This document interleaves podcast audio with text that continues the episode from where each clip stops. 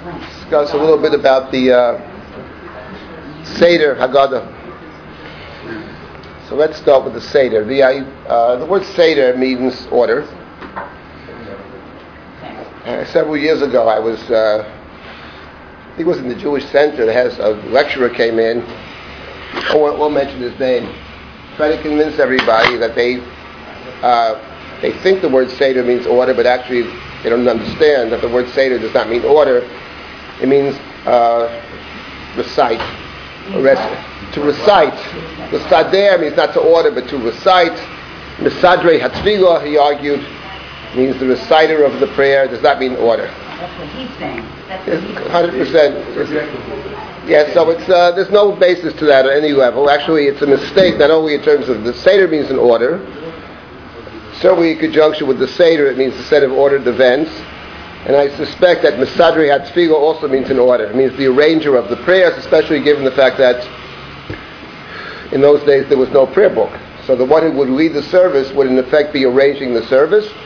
And in fact, when it comes to the prayers, the uh, Gemara speaks of the takana of Shmona Esrei that they, the men of the Great Assembly, uh, wrote the prayers al al al haseder to be recited in in in, uh, in in order. So you can move up closer if you want. You don't have to stay so far back. A lot of noise. Okay. So anyway, the word seder does mean order, and in fact, the idea of what? Oh, because of the noise out there, you mean? Is it is it bothering everybody? Go next door. If the microphone works, we're good. Okay. It's not working? Yes, it is. It is. It is It's working, baby. Is Yes. that better? Yes, much better. All right, fine. Okay. Just make it closer to you. You don't have to be Okay. unnatural. You be good. All right. Ignore it and just talk in. All right. So let's get back to the idea of a seder. Um, first of all, it's interesting. Let me mention a couple of things. First of all, everybody knows that in most of the Haggadot, in fact, in this way, I think it's on page one. Um, there's a little uh, table of contents that is found in the beginning of the Haggadah. Kadesh urchatz karpas yachatz magid rachtzah motzi matzah maror korech shulchan orech tzafun barech hallel nirtza. It opens from two sides. You have to from the but you see on the on the right side, page number one, you have the uh, order of the table of contents. It's interesting that this table of contents, many of the things that I'm speaking about, I've actually found in this in this particular Haggadah. But in any event, the table of contents has a. If you count up the number of things in the table of contents, you'll see there are 15. Actually, depending on whether motzi matzah is one or two. If motzi and matzah are one, it's 14. If motzi is one and matzah is separate, then it's 15. And logically, motzi matzah should be two, because in the order of the evening, there are two separate, uh, two separate uh, mitzvot, one might say, uh, that, for which the matzah are, are, are, are, are being uh, consumed. One is that Pesach is, is simply a festival like every other holiday, and our practice is that on the holidays, not just Shabbat, but on the festivals, we are eating lechem, uh, lechem mishnah. So we have lechem mishnah. So for that we need two two breads. So the matzah, the two matzot, are there for lechem mishnah. And there's another mitzvah on the night of Passover specifically to uh, eat matzah. So we, that's why we have, according to the Tosafist, that's why we have three three matzot at the seder. Two of the matzot are for lechem mishnah. But the matzah that we eat for matzah, since the Gemara speaks of a matzah being lechem oni, bread of affliction, which they interpret bread of poverty, a poor person sometimes doesn't have a, uh, a, a, a, a whole matzah, only has a broken matzah. So the matzah that we eat for the mitzvah of matzah is a broken matzah. So Tosfos says, one second, but a broken matzah doesn't work for lechem mishnah. So that's why it says Tosfot we have three matzahs at the seder, two for lechem mishnah, and one for the mitzvah of matzah. So in that sense, motzi and matzah are two separate things. Motzi refers to the mitzvah. Every every holiday we have a, a festive meal, and we have lechem mishnah. We don't have lechem on Pesach. We have matzah, matzah mishnah. But, but in addition to that, we need there's another mitzvah, Ba'erev Tochlu Matzot, which is specific to Pesach, So motzi and matzah are two separate things. So it ends up that we have 15 and not 14. If, if you ask the question, who cares if the table of contents has 15 or 14 items? Actually, it is significant in this particular case.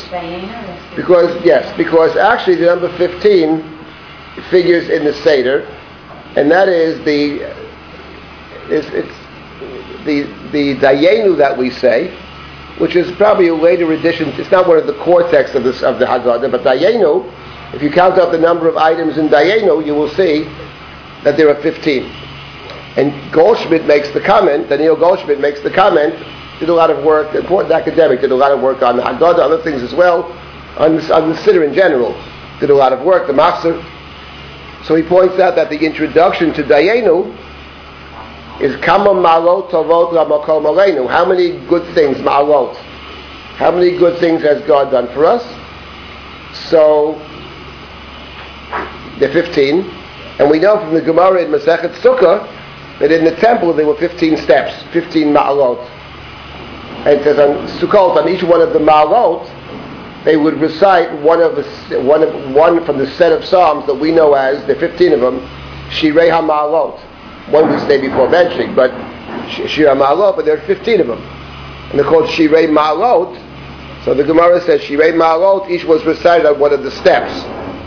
So Dayenu actually has also 15 items. What Goldschmidt argues, very interesting, Goldschmidt argues that this Dayenu song was actually composed for the temple, he thinks was actually recited in the temple. And the reason he says that is actually very significant in terms of the Haggadah, because Dayenu was the only thing we have in the Haggadah, which begins with the Exodus, but it goes all the way through the desert, into the land, and the last line of Dayenu if God had brought us into the land and not built for us the temple, Beit HaBechirah Dayenu. So Dayenu celebrates not just the exodus from Egypt, it celebrates the journey through the desert, entering the land, and it concludes with the uh, temple. So Goldschmidt says, since we have a song that starts with the exodus and concludes with the temple, has 15 stanzas, 15, 15 uh, items, and it's Kama Malo, Tovot, Logically, he argues it's very old, it's written in very simple Hebrew. He thinks it was probably recited inside the temple. So Tabory, one of the other major uh, researchers on the Haggadah, uh, he disagrees with that. He says there's no evidence it was actually recited in the temple. Okay, but that it's composed for the temple in a sense, or, or relates to the temple. That makes total sense. So the number 15 then is, is in Dayenu, and the significance of it is this why is it important in some sense? Well, why is it meaningful? Who cares? But the point is that it's meaningful in the sense that the idea of Dayenu, which is, again, not a central text of the Haggadah, but it's in the Haggadah, probably the most well-known piece of the Haggadah in the American, large American Jewish community. It is a celebration, it's a, it's a, it's a, it's a little poem which expresses gratitude for, for every step of the way. It does not mean, I think, that had we stopped at that point, Dayenu, in other words, I don't think it means, have we come to the sea, gotten their money, and drowned in the, in the sea of reeds, Dayenu. I mean, that to me makes zero sense, although someone's once showed me this handwritten manuscript, pages and pages of somebody who tried to justify every step along the way, even how we not come to the end point. To me, that's actually nuts, but the point is, it means something different. It means, given the fact that we did make it to the end, I think that's the point. Given the fact that we did make it to the end, then we have the responsibility to be grateful for every step along the way. So it means that the night Dayenu is an expression of gratitude. It's a song they put into the Haggadah, whoever they is, and it says something about the about the Haggadah in general. That one of the basic themes of, of the Haggadah is uh, gratitude. And actually, I, me- I started by mentioning that the Tosafis asked the question, why do we require three matzot at the Seder? And they give their answer, which is well known, that the three matzot, two of them are for the mitzvah of the Lechem Mishnah, and the third matzah is for the, eating the broken matzah, which is the mitzvah to eat matzah. We have the tradition of eating a broken matzah. We break that matzah in half. Yachatz, we break it in half. It's interesting, though, that there's a different answer that appears much earlier in the Gaonic literature, and they have a different answer. By the way, the Rambam, you, sh- you should know, in general, the Rambam held that even though normally you need two full, two full breads for Lechem Mishnah, at the Seder you don't. One bread and one broken one is sufficient because the broken one is the mitzvah of the, of the, of the night, and therefore it suffices for Lechem Mishnah as well. But in any event, Tosfot disagreed with that, but in the Gaonic literature there appears a very interesting, I don't remember which Gaon says it, but it's found in the period of the Gaonim, and uh, says something, an interesting reason uh, they give as to why we have three matzahs at the Seder. And the, the, the, the reasoning goes this way. The Torah speaks of a, in the beginning of the book of Vayikra, in fact, the first eight chapters of Vayikra, so uh, just read it, talks about the various sacrifices. It's curious that in that list of sacrifices, Olah, Shlami, Mincha, Chatas, Asham, all the sacrifices, Pesach is never mentioned. Doesn't mention Pesach. But the Gemara actually in Masechet Pesachim deals at some length with the relationship of the Pesach Karban, Karban Pesach, to the other sacrifices. Gemara essentially puts forward the idea in many different ways that the Karban Pesach falls under the general category of a Karban Shlamim, a peace offering, and the Karban Shlamim is the sacrifice that was eaten by the people that that uh, that bring the sacrifice. So the Gemara identifies the Pesach with the Shlamim.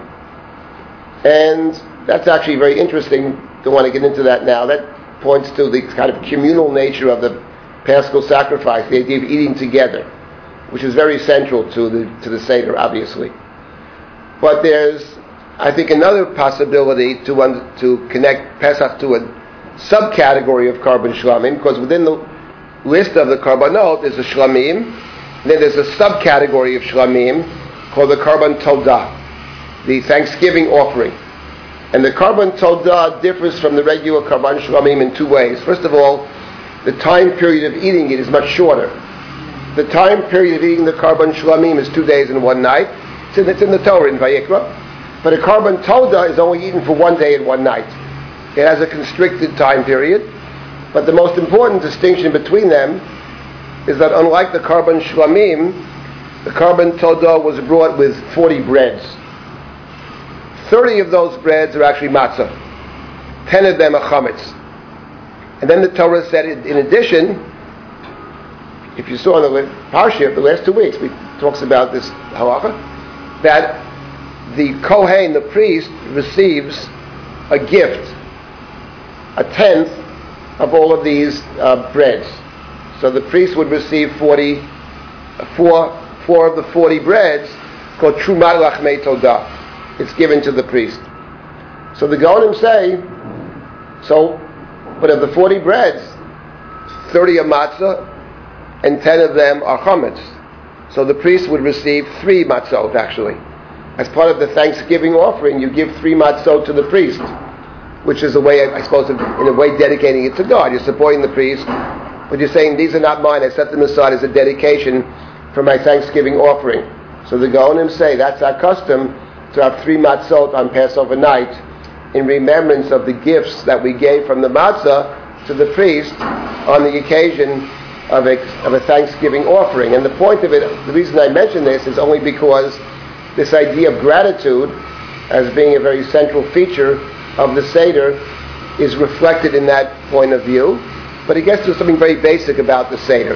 And actually, in a more significant way, the Seder reflects this idea that gratitude is a very central part of the story in the following way. The Seder is about an order. It's an ordered ritual. And because it's an ordered ritual, we, we pay a lot of attention to the order, especially when things appear to be very strange. One of the strange features of the Seder of the order is that we are we, are beginning to tell the story in the first part of the Seder. It's called Magid. We tell the story. Get to that in a minute, but at the end at the end of the section we call Magid. At the end of the section, it does not actually end with, with telling the story. You would have expected it to end with the story of the Exodus from Egypt. But it actually ends, surprisingly, with the beginning of the recitation of the Hallel prayer. Hallel consists of six chapters. They're recited on the festivals in the daytime, but it, on Passover they're recited at night at the at the Seder. Some people have the custom to recite it even even in the synagogue at night. Two the old custom, but but there's a custom. Everybody at the Seder is saying Hallel. If you have a traditional Seder, you say the six paragraphs of Hallel at the Seder, Psalm 113 through Psalm 118 inclusive. But we do it in a very peculiar way. The first two psalms are recited before the meal, and the last four psalms are recited after the meal. Second psalm, actually, the idea of saying Hallel, starting Hallel before the meal, is actually found in the Mishnah. And there's a dispute between Beit Shammai and Beit Hillel. They both agree you start Hallel. They disagree how much you say. Beit Hillel said you only say the first psalm, Psalm 113. That, that's, that's Beit Shammai. Beit Shammai said you only say Psalm 113. And Beit Hillel says you say 113 and 114. What is Psalm 114? Very familiar psalm to all of us. What's the last thing we say in Magid? I mean, Mitzrayim. It's the right. B'tzeis Yisrael Mitzrayim is the last text that we say in Magid. After which we, we, we make a blessing. I'll get to that about the blessings in a second. It's very odd for two reasons. First of all, the main reason being that Hallel is what you say after the meal.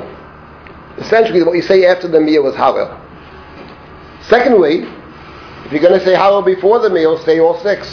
What are you breaking it in half for? It's a recitation. Normally, recitations we don't break we don't break it to pieces. The Talmud discusses at some length. What if I'm saying the Shema and somebody says hello to me in the middle of the Shema? Am I permitted to answer, to respond? Depends on the situation, who it is, when it is. Because basically, when you're reading a text, you, you have, there's a mitzvah to read a text. You read the whole text. You don't stop in the middle. And yet on the night of Passover at the Seder, we do a very peculiar thing. We are reading the first two paragraphs of Hallel, then we're making a blessing, and then we eat the whole meal. And after the meal, we continue with the Hallel after the meal. It's, it's very, very strange. So because it's so strange, it has to have an explanation, it has to have a, a reason. Why is B'tzeit Yisrael Mitzrayim included as part of Magid? Why didn't we reserve it till after the meal. It says we have to start it. We have to start it. We have to start it before before the meal. So there are two different reasons for this, I think, or two different reasons for it, but two different ways to understand it. And um, let me say this: the simple thing point I want to make is that we see that the Hallel is a prayer of, of, of thanksgiving. We see that thanksgiving is actually part of telling the story. We're not going to end the story without saying thank you. So therefore, we are telling the story of the Exodus. And before we break for the meal and to say Hallel, we say, well, we have to begin at least to say we can't start without thanking God for taking us out of Egypt. And according to Beit Hillel, it's our, our practice, we end with B'tzeit Yisrael Mi Mitzrayim. Now, B'tzeit Yisrael Mi Mitzrayim has two, has an additional connection, I think, to to what we call Magid. Something about that particular psalm, two features of the psalm that are very interesting, and they are related to the, to the way we tell the story. The first point is that, and this is actually a very important point about the Seder, the core text of the Haggadah, it's always important when you have a, anything to understand what is essential and what is secondary. Someone, if you open up a Haggadah, someone who never came to a Seder before, you, they're reading all these things. It's all, all very interesting, very strange, but you would have no clue whatsoever what is essential and what is secondary. Is inviting the guests in Holach Ma'an, is that a really important part of this? Is that a central part of the Seder? Is Manishtana a central part of the Seder? Is Dayenu a central part of the Seder? Is the list of all the various plagues at the sea a central part of the Seder? What is central? And what is peripheral. That's very important. So, the uh, core text of the Seder, let's say we could disagree about the extent of the list, but let's say that without question, because the Mishnah actually, believe it or not, gives you gives us instructions. The Mishnah, and this is ancient, the Mishnah already is instructing us some of the things we have to do, including what in the Mishnah is the core text of the whole Seder altogether, which is Arami Oved Avi. The core text of the Seder says the Mishnah, you recite the passage in Dvarim, chapter 26, the pilgrim's prayer, who brings the first fruits to the temple, Arami Oved Avi. The Mishnah says, V'doresh kol ha-parsha kula. You start with Arami Oved Avi, you read what the person, the pilgrim who brings the first fruits to the temple says, and then the Mishnah says, you are obliged to engage in midrash. You do a midrash on these verses. It's the only place that we have in our tradition and an obligation to do midrash. The Haggadah provides various drashot for us, but the Haggadah actually does not follow the dictates of the Mishnah. It's very interesting. We don't do what the Mishnah says to do. Because the Mishnah says you read the entire passage of the wandering Aramean. But we don't do that. We actually read only four verses. The core text of the Seder is four verses. We, we, we don't read the entire, the entire text. We stop, actually. The fourth verse is, Vayotzienu Hashem Mitzrayim. God, you took us out of Egypt with an outstretched arm, with a powerful whatever. Wonders, miracles, signs. That's the last verse. The next verse is, you brought us into the land. That we don't say. We don't mention the land. Even though in the Torah that is the key point the pilgrim brings the fruits from the land. But at the Seder, we choose this text, but we stop after four verses. The same thing is true about another interesting text. I would call it a core text, and that is in the Haggadah, we mentioned the promise God made to Abraham about the land. Brit ben Habitarim. That's a core text. That God is, God is fulfilling God's promise to Abraham to give to the covenant of the pieces. The Brit ben Habitarim is fulfilled the Haggadah claims, through the experience of the exodus from Egypt. That's a very important point about, maybe the most important point at the, at the Seder. It's a fulfillment of a prior promise. But the Brit Ben Abitarim has two parts. If you open up the Torah to chapter 15, you'll see for yourselves that first it talks about your descendants will be strangers and they'll be slaves and they'll suffer for 400 years. And those that enslave them I will punish and the, the victims, the slaves, will go out with a lot of wealth. And the next verse says, You, Abraham, will die in ripe old age.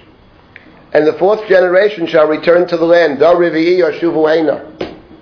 That's the promise to Abraham. What do we say in the Haggadah? It's very strange.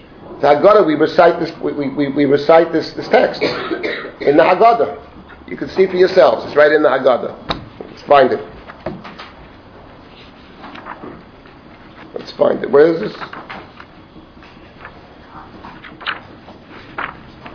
From the first side, from the right side. Let's see what this is.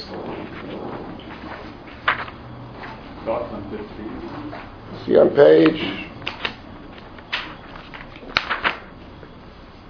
Yeah, it's on page uh, 16, I think, right? It's page 16. Page 16. Page 16, the top of the page, on the right side. Goes over to page 17. Blessed is the God who kept God's promise to Israel. What, what promise? That's the promise of the covenant. It's the central piece of the Seder. It's the most important. There's one thing you would take from the Seder, this is it. Because that's the core question of Pesach, at the Seder. Who cares, basically? Why should I care what happened so many years ago? Okay, you went out of Egypt 3,000 years ago. So I should turn my life upside down because 3,000 years I walked out of Egypt? Who cares? So the answer, Haggadah supplies two answers, but one of them is, the core one, it's not about the historical event of leaving Egypt. It's that the event of leaving Egypt in the Torah clinches the covenant with God. This covenant is the covenant in which we are live. We, we live in this relationship. That's our relationship. That has enduring significance. That's what our God is claiming. There's a covenant, and the covenant is fulfilled through the experience of leaving Egypt. So we cite the Brit Ben Abitarim. And we end it with the verse, They will suffer for many years. Be, those that enslave them I will punish. They would leave with a lot of possessions. That is hardly the promise God made to Abraham. They're going to be beaten up, abused, tortured, who knows what else. That's okay. After 400 years, they're going to leave with a lot of with good account. What? I mean, this is this is not the. That's a step along the way. But at the Seder that we stop. We don't read the entire text. I'll give you a third example of this. Third example. Another very important text. Avodim hayinu lefaro b'mitzrayim. That was, that's how we start the answer to the Manishtana. Avodim hayinu b'mitzrayim. We were slaves, and God took us out with an outstretched arm, etc. When you look at the Chumash, you'll see that Avodim hayinu lefaro b'mitzrayim is the beginning of an answer to a question. It is not the answer. It's the beginning of the answer. What is the question? What is Avodim Hayinu Lefaro Mitzrayim answering in the Chumash? In the Haggadah, it answers Manishtana. But what does it answer in the Torah? A verse that also appears in the Haggadah. Anybody know? Someday your child's going to ask you a question, it says. What's the question the child's going to ask you? To which the answer begins with Avodim Hayinu. Anybody know what it is? Haggadah is deceptively simple little book, but when you begin to look at it, you begin to scratch your head. Well, what is actually going on here? The question in the Chumash, to which the answer is Avadim Oyim, that's not really, it's the beginning of the answer, is the following. One day your child will ask you, Ma'edot Elokeinu etchem. What are these statutes and rules and ordinances which our God commanded you? Someday your child's going to ask you that question. And you're going to answer. You will answer in that time the following. We were slaves unto Pharaoh in Egypt.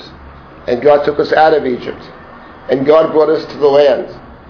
And God wants us to fulfill all these ordinances in order to sustain to, to sustain us inside the land. The question is not about Avodim Hayinu was the backdrop to the answer. The answer is Maybe more with what is the significance of perhaps. You have to understand what, but the answer is clearly referring to someone in the land who's saying, why are we doing all these things? The Edom, the Chukim, the Mishpatim, you begin with a history. But the answer has to do with being in the land. And in fact, even a more important point about the question, which the Haggadah ascribes to whom, by the way? Who asked that question? The Chacham, the wise child asked that question in the bright of the it's the bright of the four children. So the Haggadah has its own version. That this four children business appears in two other places. The Haggadah, whoever wrote the Haggadah, no one, no, no one has a clue. It's very old. Has a slightly different take on, the, on these four children. But let me make a very simple point about the question: What are the Eidot, the Chukim, and the Mishpatim that God has commanded us, or taught you, has nothing, and I mean nothing to do with the holiday we call Pesach. It's not asking the question about Pesach. It's saying, no, don't do a Pesach, actually. He's asking a different question. It's not Pesach. It's uh, Thanksgiving. I don't know. It's, it's the middle of the winter. It can be any time. Says, wait, let me ask you a question. Mom, Dad, what are we doing with this stuff? What's the significance of it? Has zero to do with Pesach. It's true. The answer begins with Yetziat Mitzrayim. But the answer moves into the land. We're living in the land now. We're still doing these things. From this basis, we possess the land or whatever. The Haggadah takes that verse and it interprets it, as it were, in conjunction with, with Passover. Maybe if we have time, we'll talk about that. But the verse is not about Passover at all. In fact, of the four verses that the Haggadah cites, the four children, only one of them sounds like it's actually about Passover. That actually relates to the holiday of Passover. If we have time, I'll get to this. I'll take questions at the end if you have any questions. But on Pesach, we have a lot of questions. The whole, the whole Haggadah's questions. In any event, the verse of Avodim Hayinu is the beginning of a, of a section. We don't say the whole section. We only say the beginning of it. We leave out the main point. So when the three of these core texts, which is Arami Oved Avi, which is the covenant with Abraham, which is Avodim Hayinu, they're all the same. You, we have a text from the Torah, we chop out the end of it, and we only recite, recite the beginning of it. Now, why is that actually? So I have a thought about why it's there. It's in the Haggadah someplace. I don't know. So it's like this. I think I would make the following observation about this, about the, about the, about the seder. The seder says, Haggadah says, that on the night of Passover we have to see ourselves as leaving Egypt, whatever that means. We'll talk about that as well. Mitzvah. Everybody should see herself, himself as if I personally left the land of Egypt. That's the mitzvah. If we take it quite literally, so there's a problem with that actually. I'll tell you the problem. It's a problem with the study of history in general. Studying history is like going to the movies that, a movie that you already saw. So you, you sort of know the ending. So you can never really see the movie. When you see something the first time, you don't know what's going to happen. So then there's a certain tension, a certain anxiety. You're seeing it a certain way. But when you see a movie a second time, you know actually what's good. No matter you try to erase it, but you know what's happening. So you can never actually read it the same way. You can't put yourself in the position of the actor because you know the end. But just imagine you imagine you're in. That's the problem with with with, with trying to see ourselves as being in Egypt. We know the story, but the Haggadah makes an attempt to, to help us put ourselves there, and that is, it never goes beyond leaving Egypt. It stops at that point. The cortex all stop at that point, so we can imagine ourselves as walking out of Egypt to parts unknown. We have absolutely no idea how we're going to get where we're supposed to go. It's not even clear we even know fully where we're supposed to go. But uh, so part of it has to do, I think, with this idea of trying to put ourselves in this place. The fact of the matter is, that's what the Haggadah does. I was thinking about B'tzeit Yisrael mi Mitzrayim. B'tzeit Yisrael mi Mitzrayim. Beit Yaakov mi The first, it's the second paragraph of the Hallel. When God took us out of Egypt, when Israel left Egypt, foreign-speaking Am What's the next verse? Yehuda Israel Mamshelotav. At that point in time, says the Psalm, at that moment when we left Egypt, we became God's holy ones, Kadsho. We became God's dominion. At that point in time, claims the psalmist, the poet, that's the moment that God became our king. That's the moment we became God's holy ones. It's interesting that actually when you open up the Chumash, you don't get that sense that we became God's holy ones at the time we left Egypt. We God became the king because the idea of holiness and kingship is never explicitly mentioned when we leave Egypt, but is mentioned a few chapters later.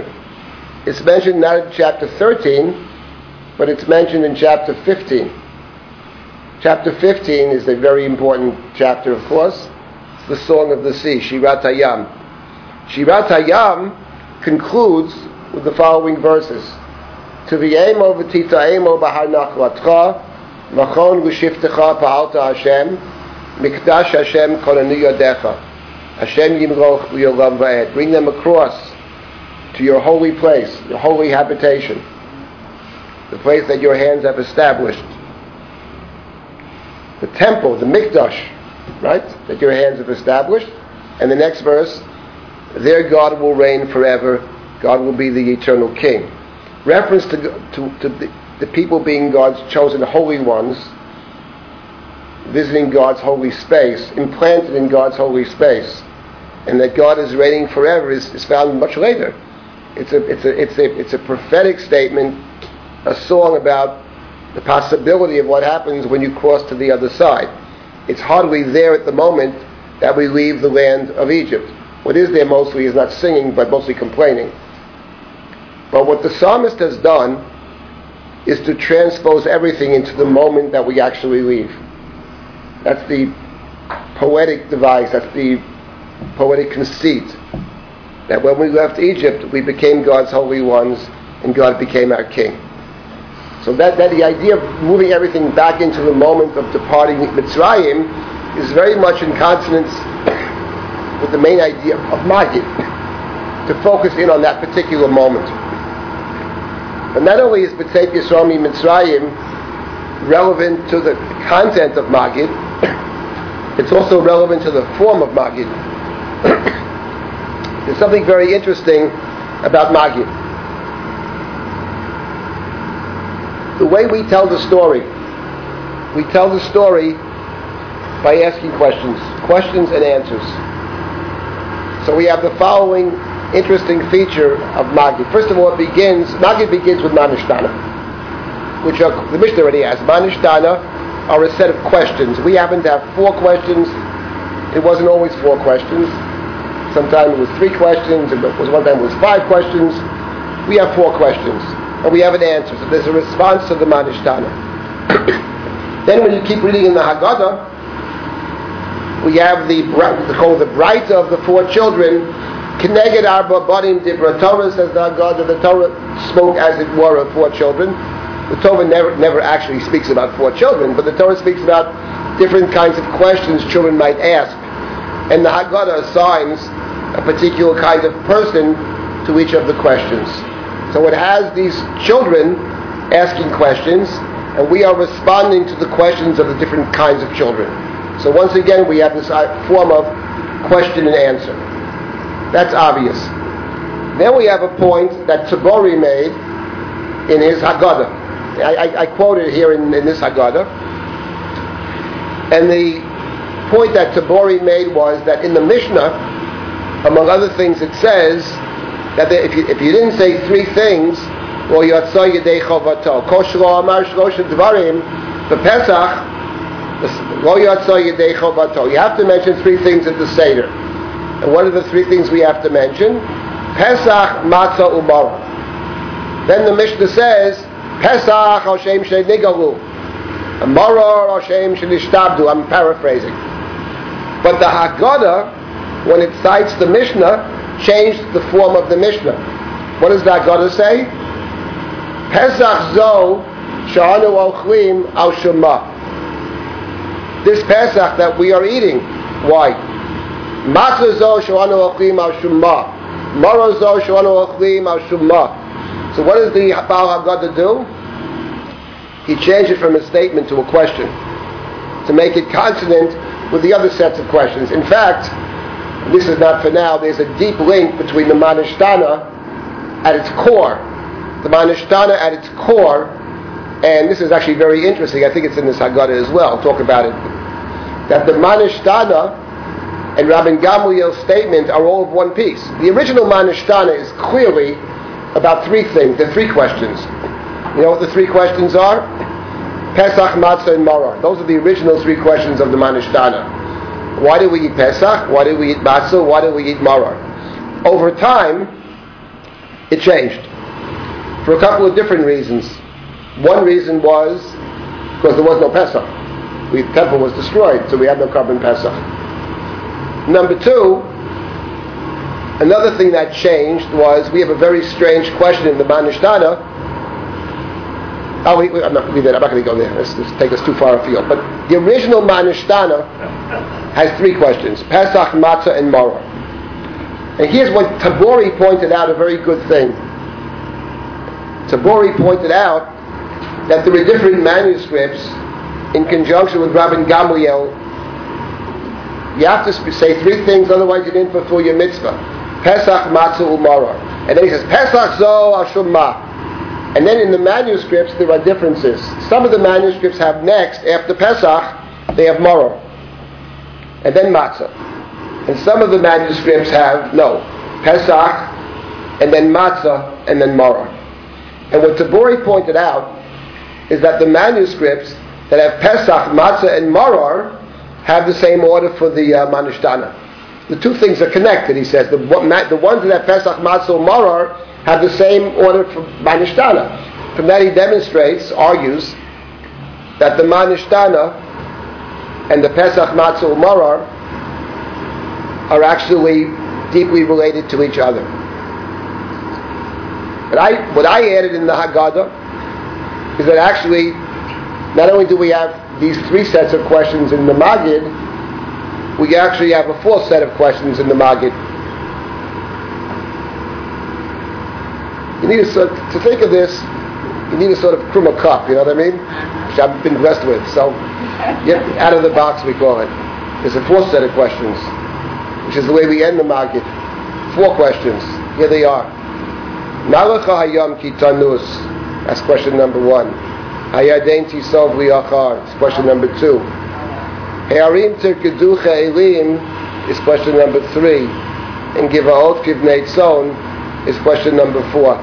Of course, it's from the Psalm 114, B'tzeit Yisrael Mitzrayim. Actually, how we end. And then we have the answer. Adon.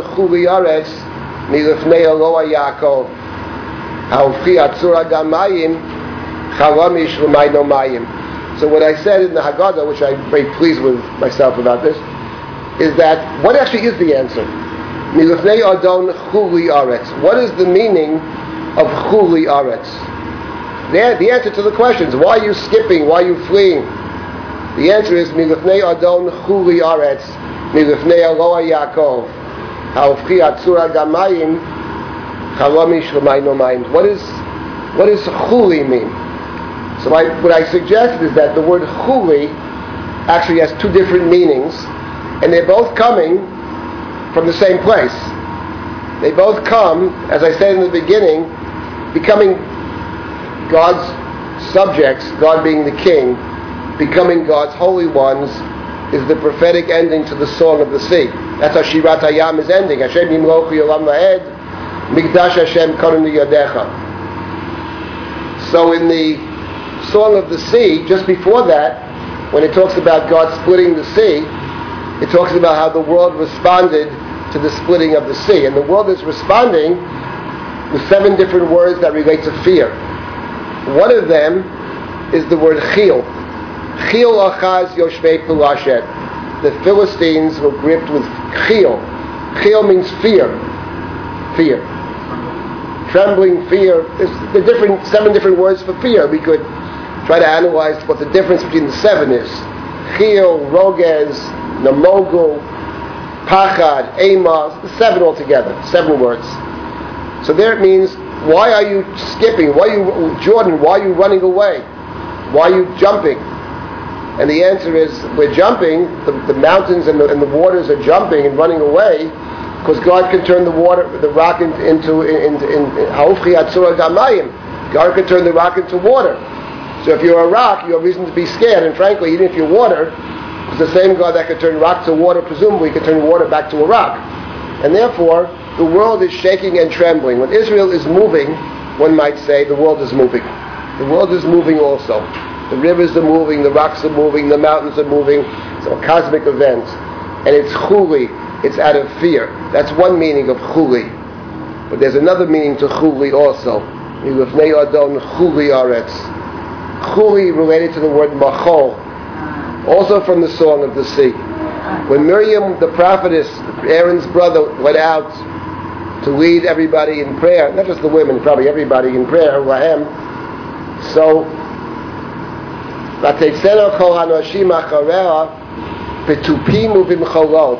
the women went out with tupim and mecholot, either with dancing or musical instruments. Mecholot is probably dancing. Why are you moving around? Why are you moving wildly about? We dance before the God. We dance before the Lord. Dance wildly before the It reminds me of King David returning to Jerusalem. We dance without abandon before God. It picks up actually, what a way to end Magid actually. It picks up on this idea of Yetziat Mitzrayim, which is the great revelation. And the revelation has two pieces to it. One is a sense of profound joy in being released from bondage. That's chuli, that's the dancing and the joy. But there's the other side of it, having witnessed God's power and God's might and God's destructive power. It has the other side, which is chuli. It reminds me very much of the Torah's description, the verse the Torah cites in conjunction with prayer. Gilu bir'ada, tremble in joy. And that's how we end the first half of the Magid. So B'tzeit Yisrael Mitzrayim, on one hand, is, is connecting, it's moving everything back to that moment when we left. That's what the poet can do. Time doesn't matter to the poet. At the same time, it maintains the basic form. So the idea is that the form of question and answer is maintained in the psalm in B'tzeit Yisrael Mitzrayim, which explicitly, of course, mentions the Exodus. So, therefore, coming back to my first point, we're able to declare to to recite a psalm of gratitude because the gratitude is, is follows naturally upon the, the redemption, obviously. But the particular closing, B'tzeit Yisrael Mitzrayim, is extremely interesting for reasons I just mentioned, that it's deeply connected. Actually, if you read this Haggadah, I recommend it. I like it. It's a, the, the, villain of the Haggadah, the, who's the, the, the culprit here sitting to my Tova forced me to do this. That's the, the truth of it. That's. But uh, in any the point of the essay on the es, the main point of the essay in this Haggadah, which is my favorite thing in the entire Haggadah, and um, we wrote it a little too quickly. We should have taken a little more time. That's one thing I regret. We should have. Is that, that that's not actually the core point. The core argument of the way we say Hallel at the Seder is that actually the breaking the Hallel into two parts, two two psalms before the meal and four psalms after the meal, is a natural way to break it. It's not an artificial break because the last four psalms have a kind of have their own uh, own uh, integrity. That, that's actually one of the more novel thoughts about in this Haggadah. They have their own integrity and shows certain demonstrates certain structure, which is very secondary. But then it gets to the core idea of the last four psalms. That we can't deal with uh, this morning unless we get there. I don't think we're going to get there. It's already running. Now let me get back to the idea of a seder, though. So this is the this is the seder. By the way, I just want to make a small point about the order. I, we started this morning with a discussion of the 15 steps. Kadesh Urchatz, Karpas Yachatz, Magid Rach Tzavot Mora Korech Shulchan Orech, Tzafun Barech Nirtza. I want to make two points about the, these steps. First of all, let me just, I was thinking about this yesterday. I was asked to speak at the Jewish Center, say a few words about the Seder, or whatever. So I was walking there, and something struck me.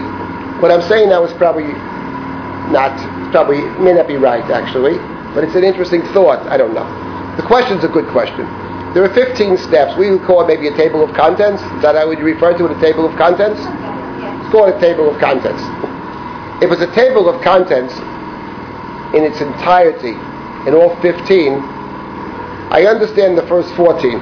That I understand. Kadesh, Rechatz, Karpas, Yachatz, Magid. Give us the instructions. But what is the last one? What does nirtza mean? What is nirtza? What does that mean, accept? Where, where's that in the table of contents? Where is nirtza in the table of contents? Now, here I think they translate concluding service. I think the JPS. Concluding songs. Means they don't know what nirtza means. That's what they we know. I mean, join the club. What is nirtza? So here's what I always thought, and yesterday I had another thought. I spoke to my wife. She said, I, I don't think it's right. So I, you know, I take her word very seriously. It may not be right, but it's. Uh, here's first the word nirtza. Let's start with the word nirtza. The word nirtza, when it appears in the Torah, has always the same meaning. Ratzon also appears in our in our in our prayer service exactly the same way. We have a, a blessing. Ritzei Hashem Elokeinu. Ritzei we ask God to accept. And it's always to accept. So typically in the Torah is to accept our uh, sacrifice. In fact, in the very beginning of the book of Vayikra, that's how the book begins.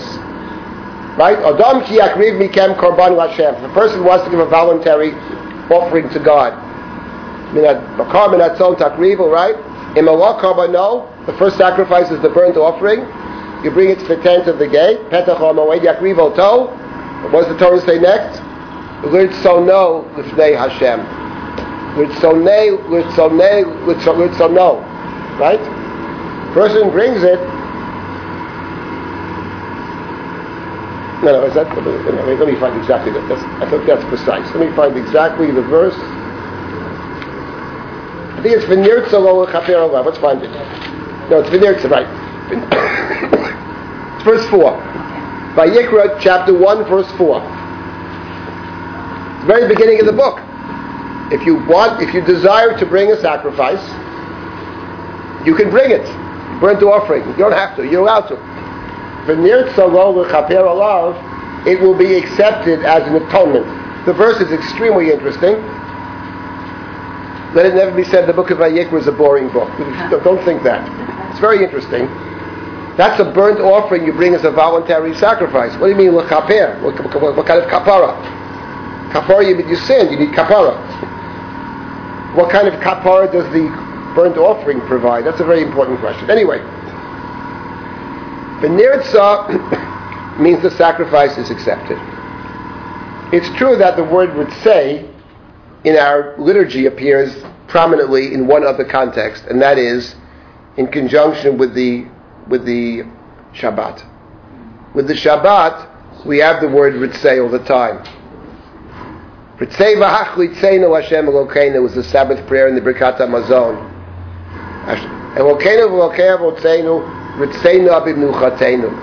Right? On Shabbat we speak about God, we want God to be rotzeh. means to accept. That's what it means in biblical Hebrew, to accept.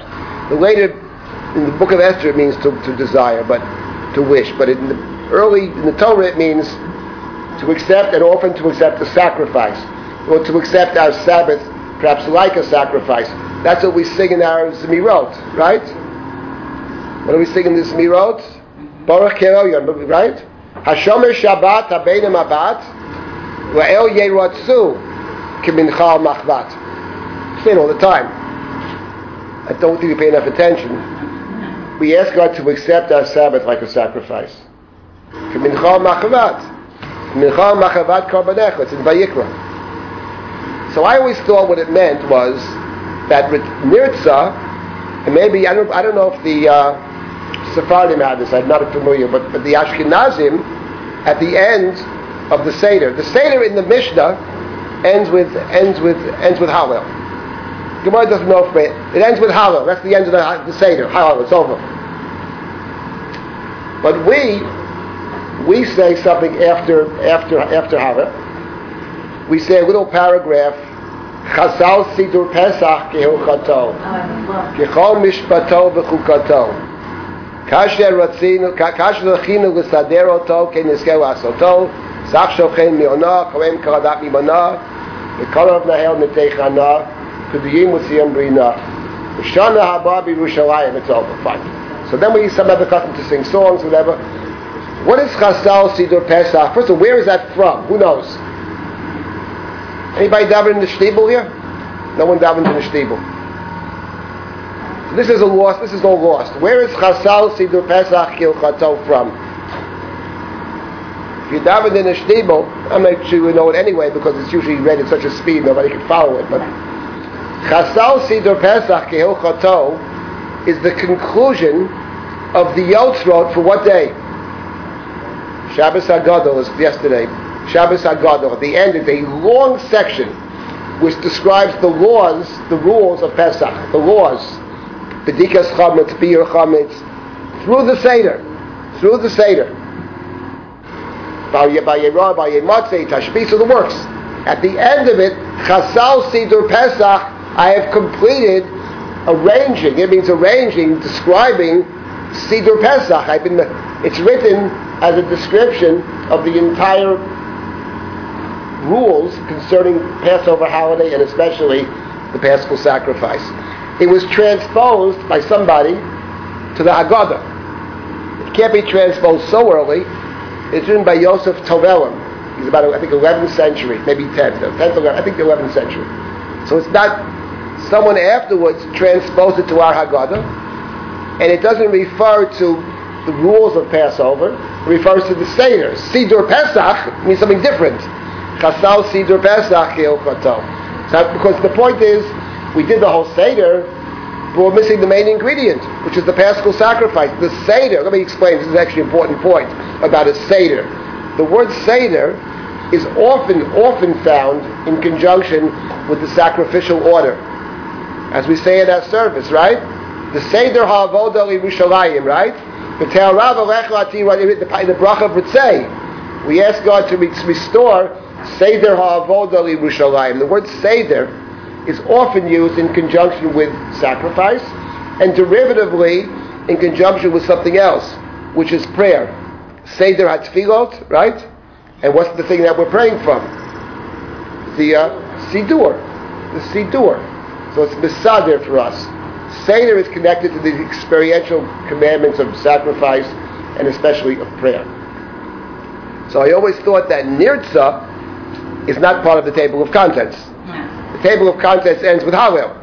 But nirtza, we want God to accept to accept this, and it used a, a, a sacrifice word. Because nirtza is always found in conjunction with sacrifice in the Torah. For nirtza lo we say, God, accept our offering this evening of the of the of the Seder, of the ritual of the Haggadah Seder, even though we don't have a korban Pesach. But we've done the, the most we can, and we hope next year, Lashana Babi Yerushalayim, which means what?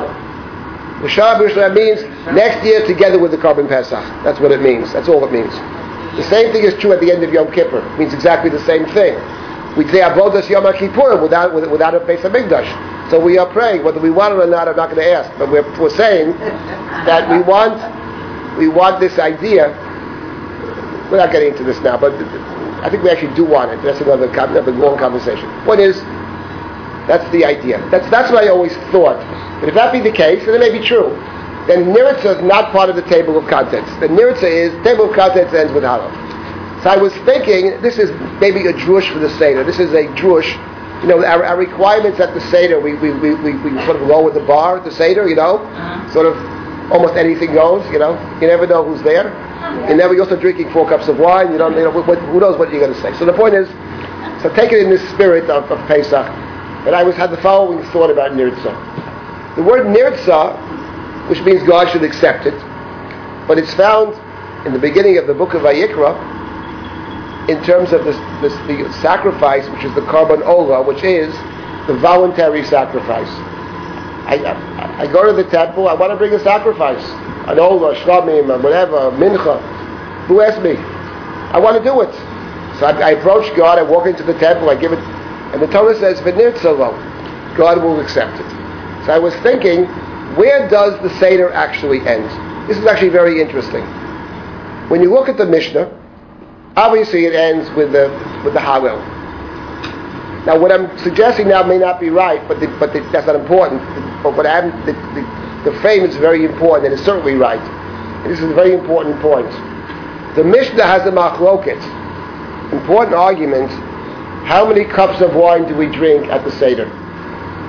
So the Mishnah says, the first Mishnah, Arvei Pesachim, even a poor person, you shouldn't give that poor person less than enough money to purchase four cups of wine. So the first Mishnah talks about four cups of wine. The only thing is that Rabbi Tarfon, Tana, he disagrees he thinks there are five cups of wine. And let me explain about four cups of wine and five cups of wine. There's nothing magical about the number four or five. The number four does appear at the, at the Seder in many places. That's maybe a coincidence. But they're not fighting about the number four and five. It has nothing to do with that. Let me just explain briefly what is the idea of the cup of wine. Somebody that Rabbi, somebody's Rabbi Soloveitchik spoke about in several, actually spoke about the Seder a lot Said many, many interesting things about the Seder. The point here is this. The cup of wine at the Seder is not fundamentally a separate mitzvah. There is an idea of drinking four cups of wine, but the way it functions at the Seder, it functions in a totally different capacity.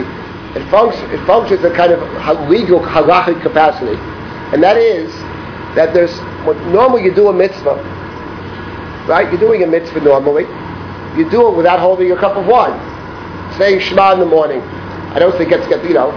Give me that. Give me my pass, pass the, pass the wine, pass the vodka, whatever. So the point is, but there's some mitzvah that we do with a cup of wine.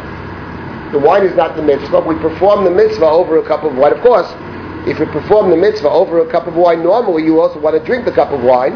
In which case, you can't eat anything in this world without making a blessing. As the Gemara says, it's not our world. So we have to first recognize that it's not ours, then we're allowed to take it. So let's take the most obvious mitzvah that's performed over a cup of wine. Kiddush. The mitzvah of Kiddush has nothing to do with wine. Mitzvah of Kiddush is to, to, to, de- to declaim, to say, for example, on Shabbat, today is this holy Sabbath, it's remembrance of creation, it's remembrance of the Exodus. It's a bracha. Baruch ato Hashem Elokeinu malach olam. Hashekesha mitzvotav v'ratzav, again the word ratzav, ratzavanu, rucha to Hashem mikadesh HaShabbat. That's, but, the, but we did it over a cup of wine. So we start with Bari Pri Agafet, Bari Pri Agafet, whatever. So the, at the Seder, the first cup of wine at the Seder is Kiddush. What's the third cup of wine at the Seder? Benching. Third cup of wine is after we eat the meal. we say Birkat Hamazon over a cup of wine. Now the truth is that Birkat Hamazon over a cup of wine during the year is possible. Many have seen it, but it, it is voluntary. It's not required. You will often see it when there's, for example, in shul or something, there's a minyan. So, so then often they, when there's a lot of people together, they'll bench over a cup of wine. But you don't have to, but that's a nice custom. But on the night of Pesach, it's actually not a custom, it's, a, it's obligatory. We are actually saying Birkat Hamazon over a cup of wine. That's the third cup. Once again, the cup of wine, the Bori Pri Geffen, is not a separate mitzvah. It's, it's in conjunction with the mitzvah of Birkat Hamazon, which means the meal. Birkat Hamazon actually completes the meal. So there's matzah, there's maror, there's suda, there's korech, whatever, suda's yantiv, whatever. So that third cup of wine is the so the first cup of wine is the mitzvah of kiddush, and the third cup of wine is the mitzvah of the meal. What's the second cup of wine? The second is not hallel. Hallel is the fourth cup of wine. Hallel is you, you may not be wrong about hallel, Alan, but I don't want to get into it. The simple reading is not hallel. The simple reading is magid. Magid at the end of Magid, which ends with hallel. It ends with Mitzvah Yisrael Mitzrayim, the beginning of hallel. But afterwards, we're making a blessing. What is the blessing we say afterwards? You pick, pick up a cup of wine, and what is the blessing at the end of Magid? Baruch Hashem Elokeinu Malach Haolam. It starts Asher Go'alanu. V'galat Avoteinu Mitzrayim. It's a very beautiful blessing. We have we have arrived at this place. We are it's very special. We're so grateful to be at this at this place to eat matzah and maror. God, bring us to other occasions like this. enjoy. Bring us back to the temple. The temple is a symbol of full redemption. Baruch atah Hashem Gaal Yisrael. What's next? Baruch atah Hashem Elokeinu Melech Bori Pri Agafen. Bori Pri Agafen is not a separate blessing. You're making the blessing of Asher Ga'alanu on a cup of wine. Special to the night of Passover. Then there's a fourth cup of wine. The fourth cup of wine is said on the blessing Baruch atah Hashem Melech which is the end of Hallel. So the Hallel at the Seder is recited over the wine. Some people have the custom to hold the wine then actually. But the Bari Pri and again, not in other words, what is the four cups of wine? They are the ordering principle of the Seder. Someone says, tell me quick, I got two. What is the Seder about? One answer would be, there are many good answers. One answer is, there are four mitzvot at the Seder. There's Kiddush, there's the Sipur Yetziat Mitzrayim to tell the story. There's the meal Matzah Mara, and there's Hallel. That's the Seder. And on each of these four mitzvot, we perform them over a cup of wine, and we make a Bore Priya Geffen. That, in a very deep sense, is the Seder. Now, I want to say two things about the Seder. I'll get to the main point I want to make in a second, which is the small point, which is important, and that is the Seder itself is very interesting. Because if you think about the four cups of wine, they're relating to two totally different things. The first cup and the third cup, namely Kiddush and the meal, what is Kiddush? Kiddush is the way you start your meal. Kiddush is the meal. When you go to a fancy meal, you don't just sit down and eat, you have drinks first, usually, or something like that, or smorgasbord or whatever. At the Jewish receptions, usually by the time they finish the smorgasbord over, you don't want to eat the meal, but that's another story. But in any event, but that's the way it is. But the, but the drinks, drinks what Mary Douglas writes about, it's not just a biological act, it's a social. The meals are social. If you want to understand the culture, you understand the great meal. With Judaism, it's very simple. There's one great meal, which is the Seder. That's the great meal. So my point is the first and the third cups are the meal. This, the, what you eat. The second and the fourth cups are what you say. You say the story and you, you say, say thank you. What's curious is though the, the way we the way we order them is very curious. We don't say first let's eat and then we'll talk, or first we'll talk and then we'll eat. We actually interweave them. We start with a meal, we stop. Now we're going to tell the story. Now we're going to start talking. Now let's say Hallel. Then we stop. We don't finish Hallel. Now we're going to eat. The meal is part of the Hallel, actually. It's interwoven. That's the Seder. Now let me get back to the point I want to make about Nirtza. Which, as I said before, may not be true, but I, here's the point. Rabbi Tarfon says there are five cups. Why does Rabbi Tarfon say there are five cups? He Doesn't like the number four. It's a nice number. It's a square number. What's wrong with it? He likes prime numbers. What, what are they fighting about here? But of course, Rabbi Tarfon is saying something different. He's saying there are two kinds of hallel. When he says there are five cups of wine, it doesn't mean just make another bracha. What he's saying is that when you say Hallel, there are two different Hallels that must be recited at the Seder. In point of fact, this is one of the quagmires, halachic quagmires at the Seder is how to figure out the blessings after the meal for Hallel. Because what do we say after the meal? We finish Hallel. The last four paragraphs of Hallel, it's called Hallel HaMitzri, it's known as. That's the how we call Hallel. But then we're saying two other Hallels at, at the, uh, afterwards.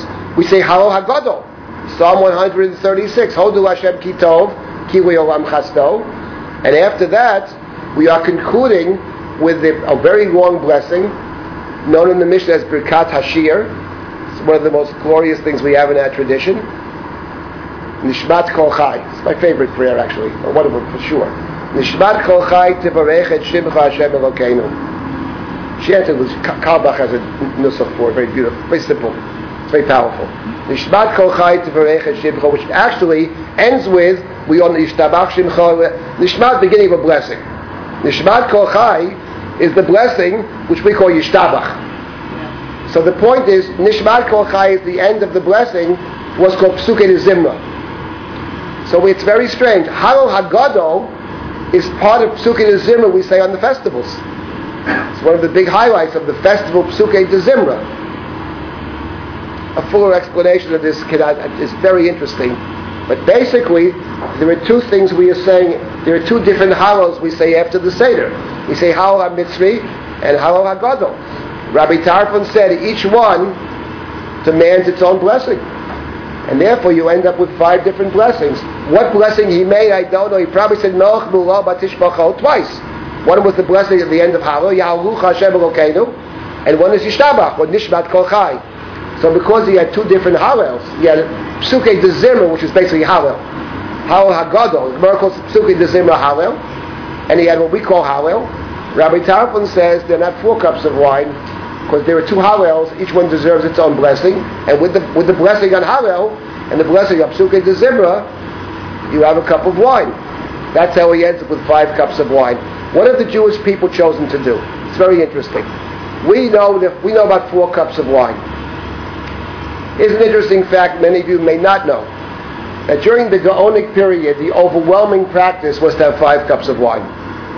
It's a minhag. You don't have to have five cups of wine. The rule was four cups of wine are required, but the overwhelming practice at that time was to have five cups of wine.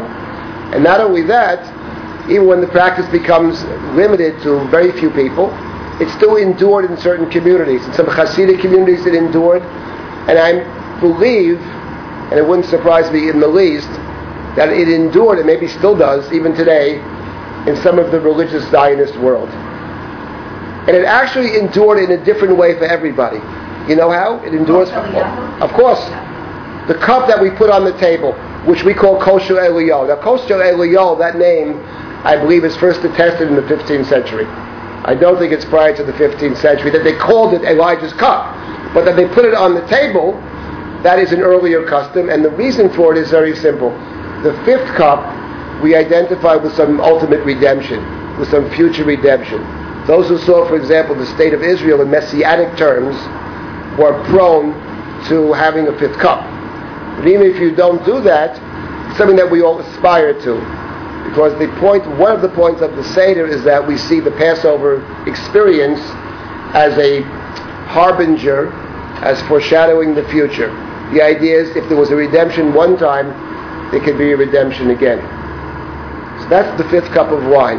So I was thinking to myself, I don't know if this is true, that Nirtza actually refers to the, the Hallel Nirtza. Hallel means we say Hallel, and then those who choose to do so can have a fifth cup of wine. In addition to the one Hallel, they can say a second Hallel.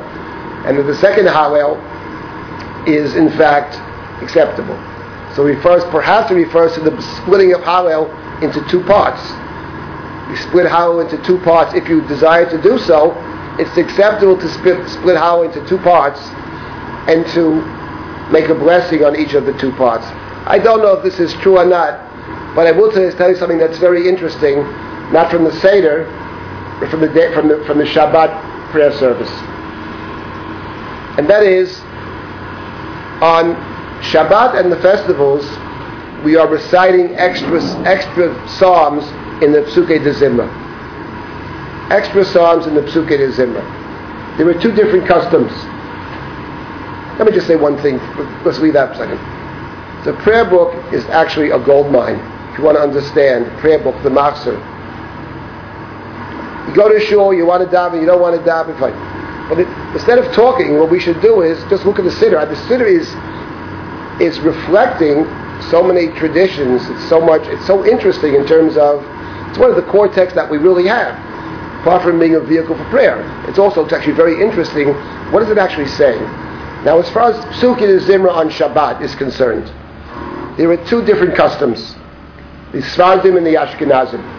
The Ashkenazim have the regular form of, of, of Psukim and Zimra. Say Baruch She'amar ends with Yishtabach. But on the Shabbat, we Ashkenazim, those who pray that uh, service, they are adding additional psalms, starting with Psalm 19, Ramatzech, Mizmor David, Hashemayim Mesaprim Kvodeo, and they're ending with Hodu Hashem Kitov, Ranu Tzadikim, but essentially it's put all into the same frame. But the Sfardim, the Hasidim, don't do that. They say they have a different order.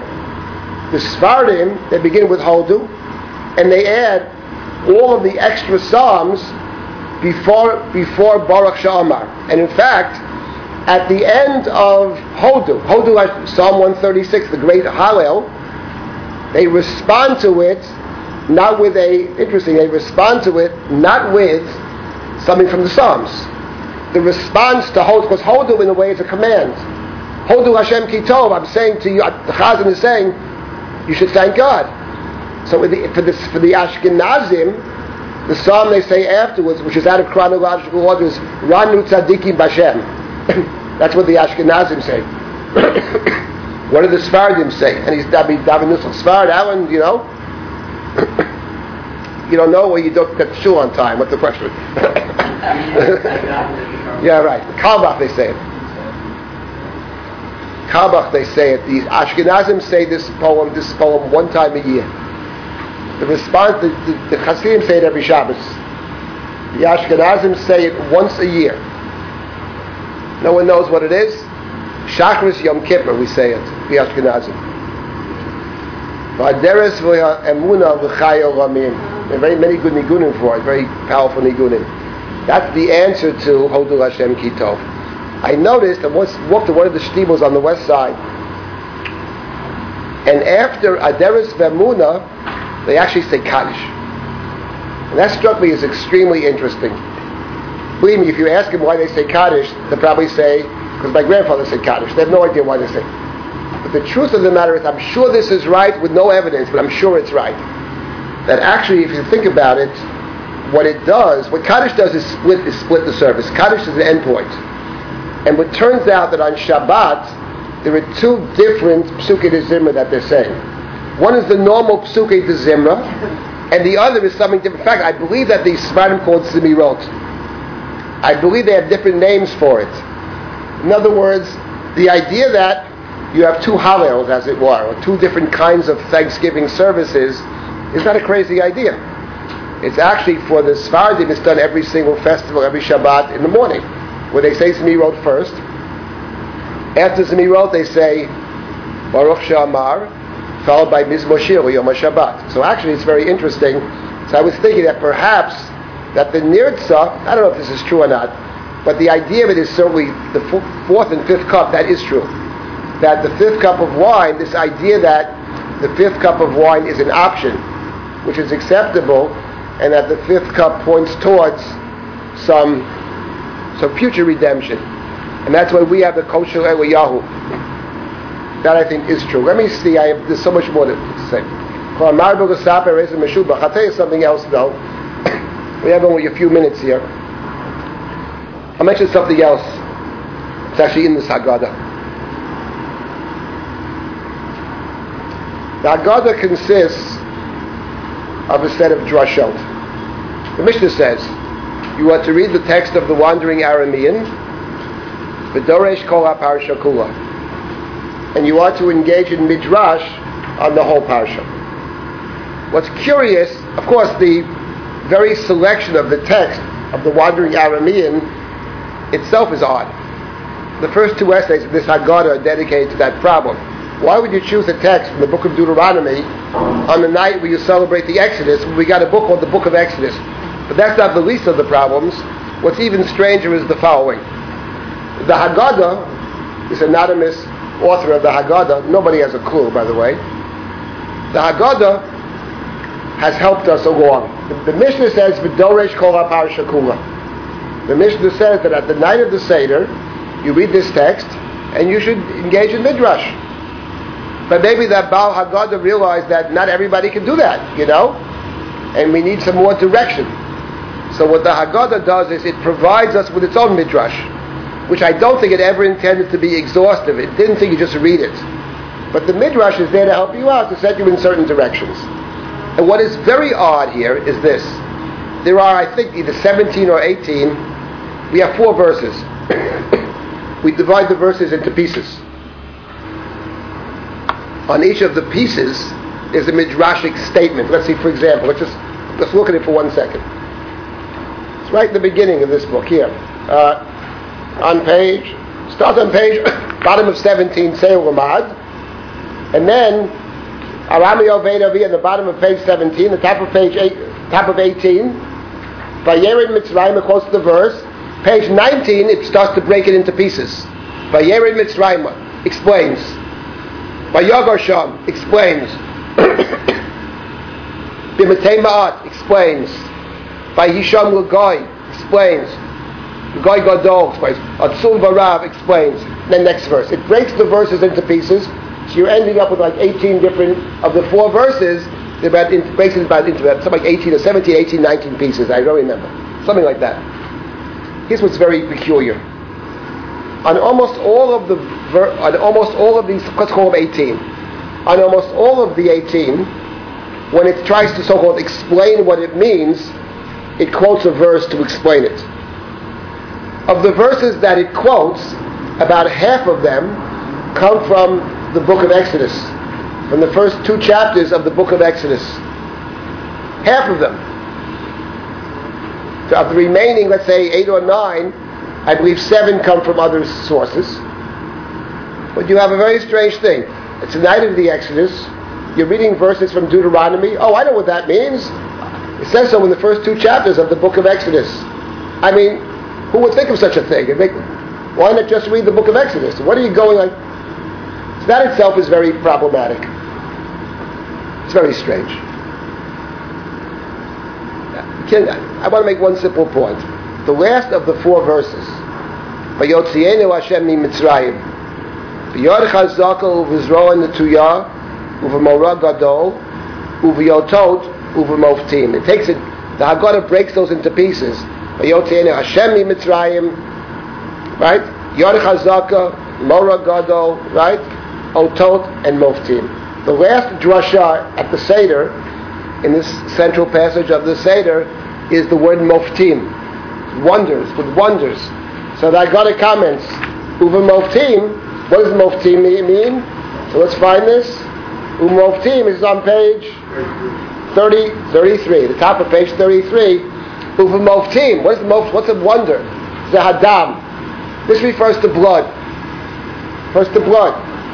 Kamosha Nemar, as it is written, and we cite a verse, the Natati Moftim Bashamayim Uva Ares. Dam va'esh v'timrot ashan. It's a verse that is cited from the book of Joel. Yoel. The book of Yoel. Not a book I think we read too often. That's the last, actually the last, it's the last drasha. I had the following thought about this verse. First of all, it's a strange verse. Uvmoftim ze adam, because dam is the first of the ten plagues. But the plagues are referenced earlier.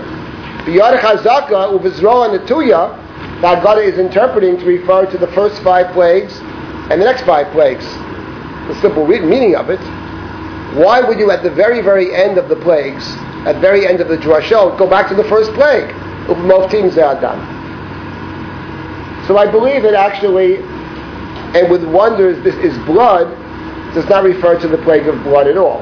It doesn't refer to that. It's referring to something different. we have here midrash. This is a very fundamental question about how, do, how does midrash function. My own personal approach. Actually, my wife Devorah wrote an article about this a, quite a while ago, which was an attack on what she calls a kind of ato, ato, atomistic approach to the midrash. That is to say, midrash is quoting a verse because they have in mind this one word or this one uh, phrase, as opposed to saying what the midrash is often trying to do is to get us to look at a, to look at another text and to read text B in light of text A and write A in light of text B. It may, it may quote a word or two words or a phrase, but actually wants you to look up the whole thing. So in this particular case, if we look up the whole thing, we go to this book of Yoel, book of Yoel, let's find that. We'll just conclude with this. Yoel was one of the, of the Treyasar, one of the 12 minor, so-called minor prophets. Where is Yoel? Let's see. It's on page 1,000, I have it here. 1,300.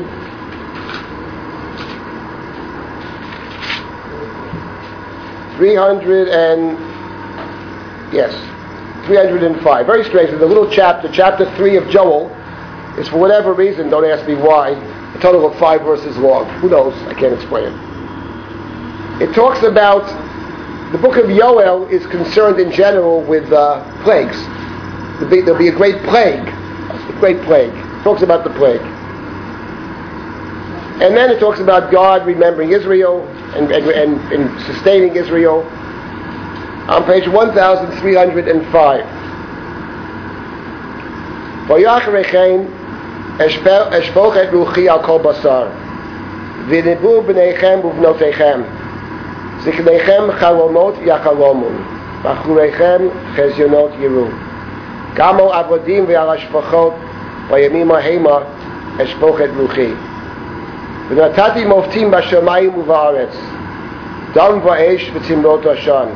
השמש יהפך לחושך, הירח לדם, לפני בו יום השם הגדול והנורא. והיה כל אשר יקרא בשם השם ימולט, כי בהר ציון ירושלים תהיה פריטה, כאשר אמר השם, ובשרידים אשר השם קורא. After that, says the prophet, I will pour out my spirit on all flesh. Your sons and daughters shall prophesy.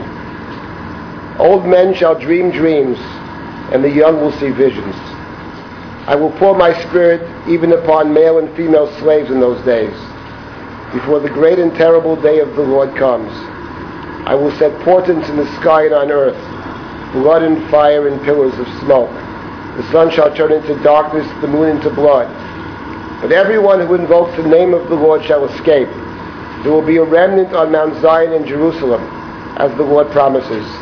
Anyone who invokes the Lord will be among the survivors. This is the last. This is, these are the verses. This is what the Baal Haggadah wants us to read at the end of the Drashot. What is the point? The point is very simple. It's a verse from the prophet, and it's about a vision of the end of days. End of days suddenly reminds us very much of what the Rambam writes at the end of his Mishneh Torah. The earth will be filled with God's knowledge. There will be a, a powerful revelation and a, a dangerous revelation. Very dangerous revelation. And God's Spirit will be revealed to the world, to the young and old. The old will still dream. But it's also very dangerous because God's presence is very dangerous. But those who escape to Jerusalem, those who go find themselves in the sacred spaces, they will survive and they will encounter God. And what this drasha reminds us of is a very simple point. The Seder, Seder, the order, is actually at its core the things we do surrounding the Paschal sacrifice. The last drush reminds us of the Paschal sacrifice. Upamovsim zehadam does not refer to the plague of blood. Upamovsim zehadam refers to something very different. It's the blood you put on the doorpost, because the blood you put on the doorpost is what allowed you actually to experience God. It, it, it, it, set that space apart as a sacred space. It allowed the revelation to appear and very beautifully upon the old people and upon the children, which is what the house is all about. The house was there to save the bayit, but also especially to save the children. It's a holiday which links the generations, actually. But only those who find themselves in these spaces can be redeemed. It means that the significance of Passover, that's what we conclude, is not just what happened in the past, but as I said before, if we if you believe that redemption can happen once, it can happen again. So the Passover becomes the great paradigm for experiencing the presence of God. And the verse in Yoel reminds us that the same way we were able to experience God's presence in Egypt amidst all the destruction, because the houses that didn't have the blood on the doorpost and the lintel didn't have the sacrifice, which is what it is, cannot be spared. But those who find themselves in, in, in, in holy spaces, in sacred spaces, who mark their spaces with the blood of the sacrifice, they not only are spared, but they're given the opportunity to experience God, no matter who they are, men, women, young and old. Even the slaves were able to experience God. It reminds us very much of what the Medrash says about the sea. The slave woman at the sea more than Yecheskel ben Buzi in his great vision.